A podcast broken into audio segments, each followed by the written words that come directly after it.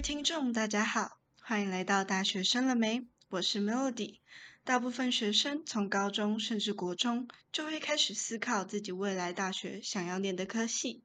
然而，我们并无法从升学网站中看到一个学校或科系的全部。大学生了没？因此为大家开设了此频道。频道中会邀请不同学校、不同科系的来宾，跟我们聊聊他的大学生活。让我们欢迎这一集的来宾 Mini。嗯，各位听众，大家好，我是 Mini。那我目前呢是从明川大学广电系毕业一年的学姐。嗯，今天来这边的话是，嗯，就是让大家更多人知道我的科系广电系。谢谢。好，Mini 当初为什么会想要念广电系呀？是一开始就立志要做 Podcaster 吗？嗯，其实 Podcast 在我大学之前，其实还没有这么盛行。如果说在台湾的话，所以呃，台湾基本上中文的 Podcast 也没有很多。但呃，大家应该也都知道，说 Podcast 的前身就是可能跟广播比较有相关。那我其实从国中的时候就蛮喜欢听广播节目的。然后原本其实我是因为喜欢听广播，然后向往就是哎想要当主持人的那种感觉，所以就开始就是在高中上一上高中的时候就选社团，就选到大传社，相信很多人应该都听过，就是呃什么拍片啊、主持啊，然后可能在学校播音这样子，嗯，所以后来就开启我就是想要继续走广播的路，但。呃，其实广播这一条路现在并没有到这么的热门啦，或者是说没有这么多人在做，而且也开始没有到这么的兴盛就没落的感觉，这样子。嗯，当时在填志愿的时候填广电系，有没有对它有什么特别的期待或期望？哦，原先其实我最刚开始我的第一志愿其实是想要走流行音乐创作，也是蛮特别的，就是后续。呃，因为我不是音乐科系出身，所以音乐科班啦，所以我后续没有数科没有上，后续我也没有想要再重考什么的，我就选择我后续的其他顺位。那原先我对广电系的期望就是希望可以进到校园电台啊当主持人。那嗯，其他的话我就会觉得说，其实我以前是一个蛮有表演欲的人，所以我。其实，在很小的时候，国中我就想要当，就是那时候刚红的那群人这样子，等于说那是他们是一个呃 YouTuber 的始祖吧。那那时候我其实就觉得，哦，我以后想要以嗯，就是做娱乐片啊，或者是说做一些让人看见但是偏网红的角色这样子的内容之类的。对，那后续其实虽然说没有跟我原先想走的路一模一样，但是。呃，我主要其实最想要学习的是怎么样制作这些内容，这样子。嗯嗯，想问一下 Mini，就是当广播主持人跟当 Podcaster 两者的能力有没有什么不太一样的地方？哦，就是主要其实广播还是比较及时性一点，或者是说广播的内容都是固定的，比较没有办法就是调控你每一集像 podcast 一样，想要几分钟就几分钟。对，那广播它也是比较有时效性，但是 podcast 它是类似 YouTube 一样，是哎你有很多影片，然后你未来也可以成为一个嗯让人家继续回去看的一个内容库。那呃，它也有一个特性，就是它可能在网络上你搜寻标题就可以搜寻到，就是一种 SEO 吗？或者是说类似部落格文章一样，它有一些长尾效应，或者是它有一些商业价值，就是有可能类似 YouTube 的业配。那主要的受众也比较不一样，主要大部分的人会收听 Podcast，就是会想要一边呃一边做事一边收听，然后也是比较不限地点。但是广播的话就比较限制于地区性，就是当那个地方可以收到那个频段才能收听，也比较局限一点。就是哎，你那时候听才能听到当时有播的一些呃音乐啊节目这样子。对，嗯，想要进广电系的话，有没有什么样的证照或者说什么样的特质相对来说是比较适合的？嗯。其实，如果说是会想到问到证照啊，或者是诶想要特别为这个准备的话，我觉得，嗯，有想过这些的，无论是高中生也好，或是在准备的人，都算是很认真，然后也会想要多准备很多。其实，刚进去之前，我也没有想过这些。那嗯，在这个科系也幸好，就是它不会是一个证照就可以去呃涵盖所有的技能啊。所以其实，在这个业界，比如说 Photoshop 的证照，或者是说哦，你有什么软体的证照，其实并不是非常重要。而且大部分在申请的时候，主要还是看你的动机。那包含你的创意表现，或者是会不会操作，就是比如说简易的拍片、简易的剪辑，即便你没有很呃很难的，比如说单眼相机，你还是可以呃做到很基本的创作啊。然后跟哎，你有执行力、有行动力，还有你的主动学习的心，跟我觉得还有一个具备的软实力是懂得团队沟通跟领导，在这个广电系的呃科系。还有功课里面是非常需要的，因为我们主要大部分的最看重的重点，其实这样总共讲下来就是作品集的呈现嘛。所以如果你真的想要准备的话，会建议就是像我刚刚说的，例如大传社啊，它里面可能会一边有在社课的时候学拍片啊，学剪片，或者是你真的有兴趣的，也许只是主持或表演，你就可以。把你的这个影像录下来，成为你未来的作品集，这样子。嗯嗯。那广电系大概会有什么样的课程啊？嗯，广电系的话哦，呃，可能跟大家想的不一样，就是有可能有些人会觉得，哦，广电系好像就是一直拍片。但其实广电系的课堂上不会让你拍片，而且它会是一个额外你要花很多时间在课外时间准备作业的一个课程，一个心态。那呃也要看科系，有的有的学校是蛮重实作的理论啊之类的。那有的学校像名传或世新啊比较重实作的话，那我们学校还有更特别的是名传有重。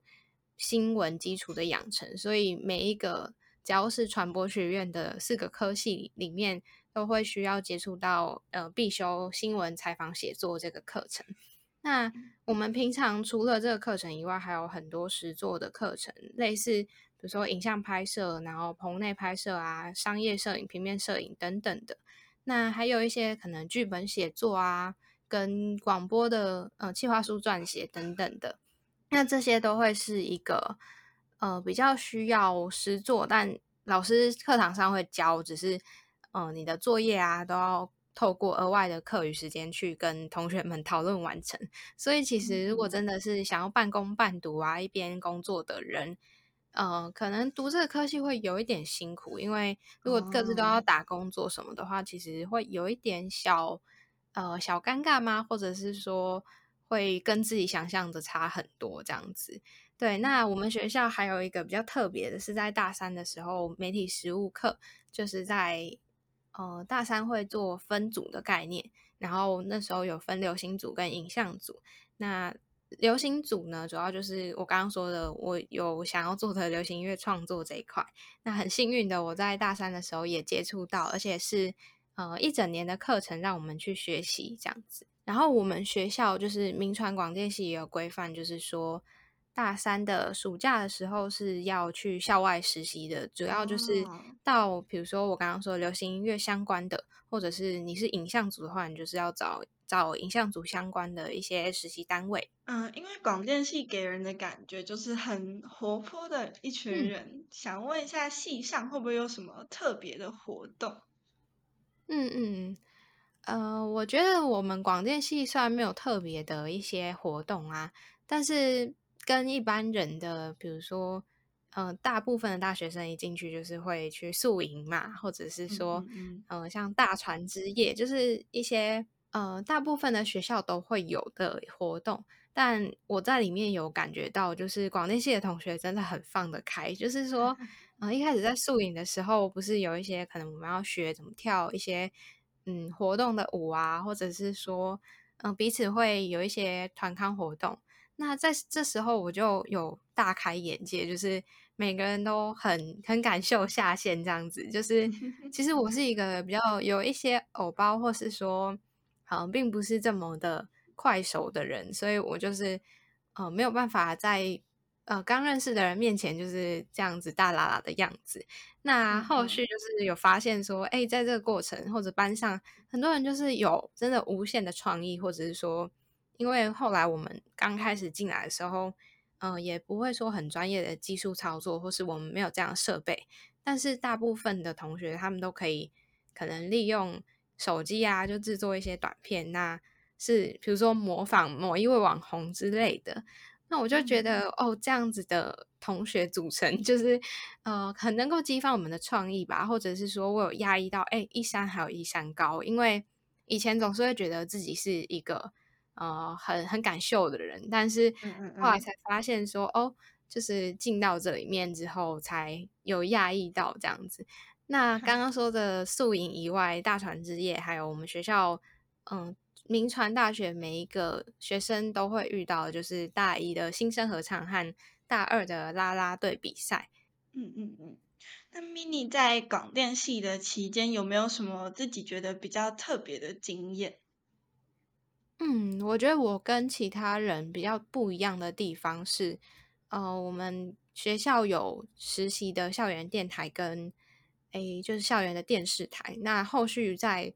嗯，快要毕业的时候也有出一个新媒体的电视台，这三个我觉得是只要是大船啊，或是说哎对这个有兴趣的人，都会有一个很好的机会进来实习。那我刚刚说的电台跟电视台是只限就是传播学院的人可以参加，那也是要经过层层的甄选之后才能进去。那我在校园电台这边的学习，其实我觉得是一个蛮宝贵的经验，就包含。其实我现在在做的 podcast 很多的学习也是从我之前的校园电台的经验来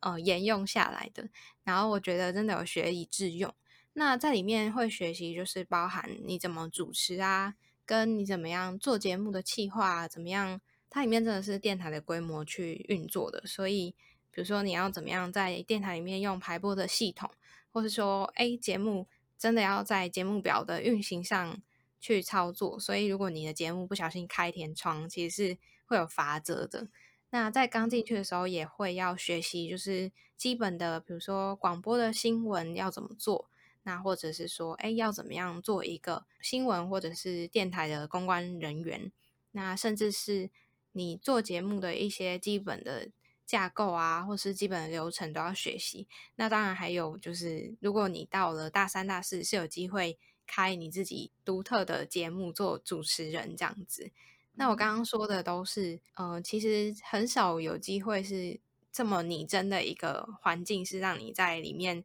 嗯，作为一个电台的实习生这样子。嗯，那名传广电系有没有很多交换学生的机会啊？嗯，交换学生的机会哦。嗯，我认为名传是比其他学校还要足够，就是因为我们学校还有国际学院，那里面也有很多不同学校的人。如果你今天只是想要培养你的国际观的话，可以到学校的国际学院读书，然后里面也有像大船啊，或者是气管相关的科系，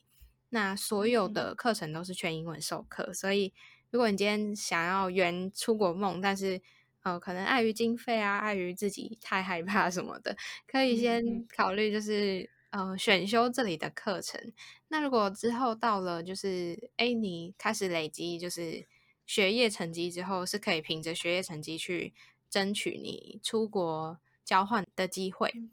那那时候我本来是有想要去国外交换，但是后续因为疫情的关系，所以我是在出国的半个月前才。临时被打住，那后续其实这是我四年以来就是很期望的一个愿望，但后续就没了，所以就蛮可惜的。可是我们学校的姐妹校的嗯资源啊，相对比其他学校是在多蛮多的，所以也可以考虑看看。嗯嗯，接下来比较实际层面，想问说广电系在未来的就业上面啊，有没有什么比较特别的优势？嗯嗯，好，嗯，Melody 问这个问题，可能很多人听到这边会会失望了，就是 因为，嗯，就是广电系呢，它其实基本的技能，我刚刚讲的几乎都是比较偏传统的电台啊或电视台会实际上操作的一些嗯技能嘛。那如果说是以现在的发展趋势，或者是说哎就业的优势的话，其实它相较于现在的时代，新媒体会占比较多的优势。那很多专业的技术是专业到哎，也许我们是用传统的电台、电电视台的规模去做一些节目、网络节目，但这个可能是要有很高的经费去做精致化的一些高端的产出。那可是现在大部分的优势，或者是说大部分的趋势都是走新媒体，用比较低成本，然后走创意面的方式去做，呃，抓住人眼球的一些内容。所以如果说是符合现在的优势的话，就是在广电系可以带得走的技能，就像是可能我刚刚说的镜头语言，就是如何用，呃。画面说故事，或者是说口语表达能力啊，还有传播叙事的能力，或者是嗯一般的媒体视读，就是偏新闻类的写作啊、编辑等等的这些技术，会是一个比较有优势的地方。那未来可以带去不同的产业、不同的领域去活用。如果今天真的是对于刚刚我说的比较技术层面的操作会有兴趣的人，未来就会是可能出路会变成说走到剧组啊、电视台、新闻台跟广播电台啊、录音室等等的这样的直接的对接会是最大的优势。嗯，不过后续我觉得近期的嗯时代变动嘛。应该之后学校的课纲会去再度的调动，以符合我们现在的趋势，所以这些都是可以再去做功课的地方。这样子，嗯嗯嗯。那就现在大部分广电系毕业的人会从事什么样的工作？嗯，这个问题问的超好的。嗯，大部分广电系的朋友出去呢，如果你今天是很愿意，就是。呃，没日没夜的 时间工作的话，那大部分的人很适合走剧组啊、电台、新闻台或者是电视台。那很多人会去做记者跟可能编辑，然后大部分最多最多人会选择做嗯社群行销啊，或小编，或者是走嗯偏向是社群类的运营啦。那或者是说单纯的剪片后置。或者是影音内容产制相关的一些工作机会，嗯。嗯嗯嗯，想问一下，在 mini 的眼中，名传是一个什么样的学校？名传哦，因为我们名传大学有分成台北校区跟嗯桃园校区，那我们学校最常在第一卡，或者是说大家最喜欢讨论的点，就是说，呃，我们学校其实是蛮传统，就是说。每一堂课都会必点名，这个是学校规定，然后老师也蛮头痛的一个点。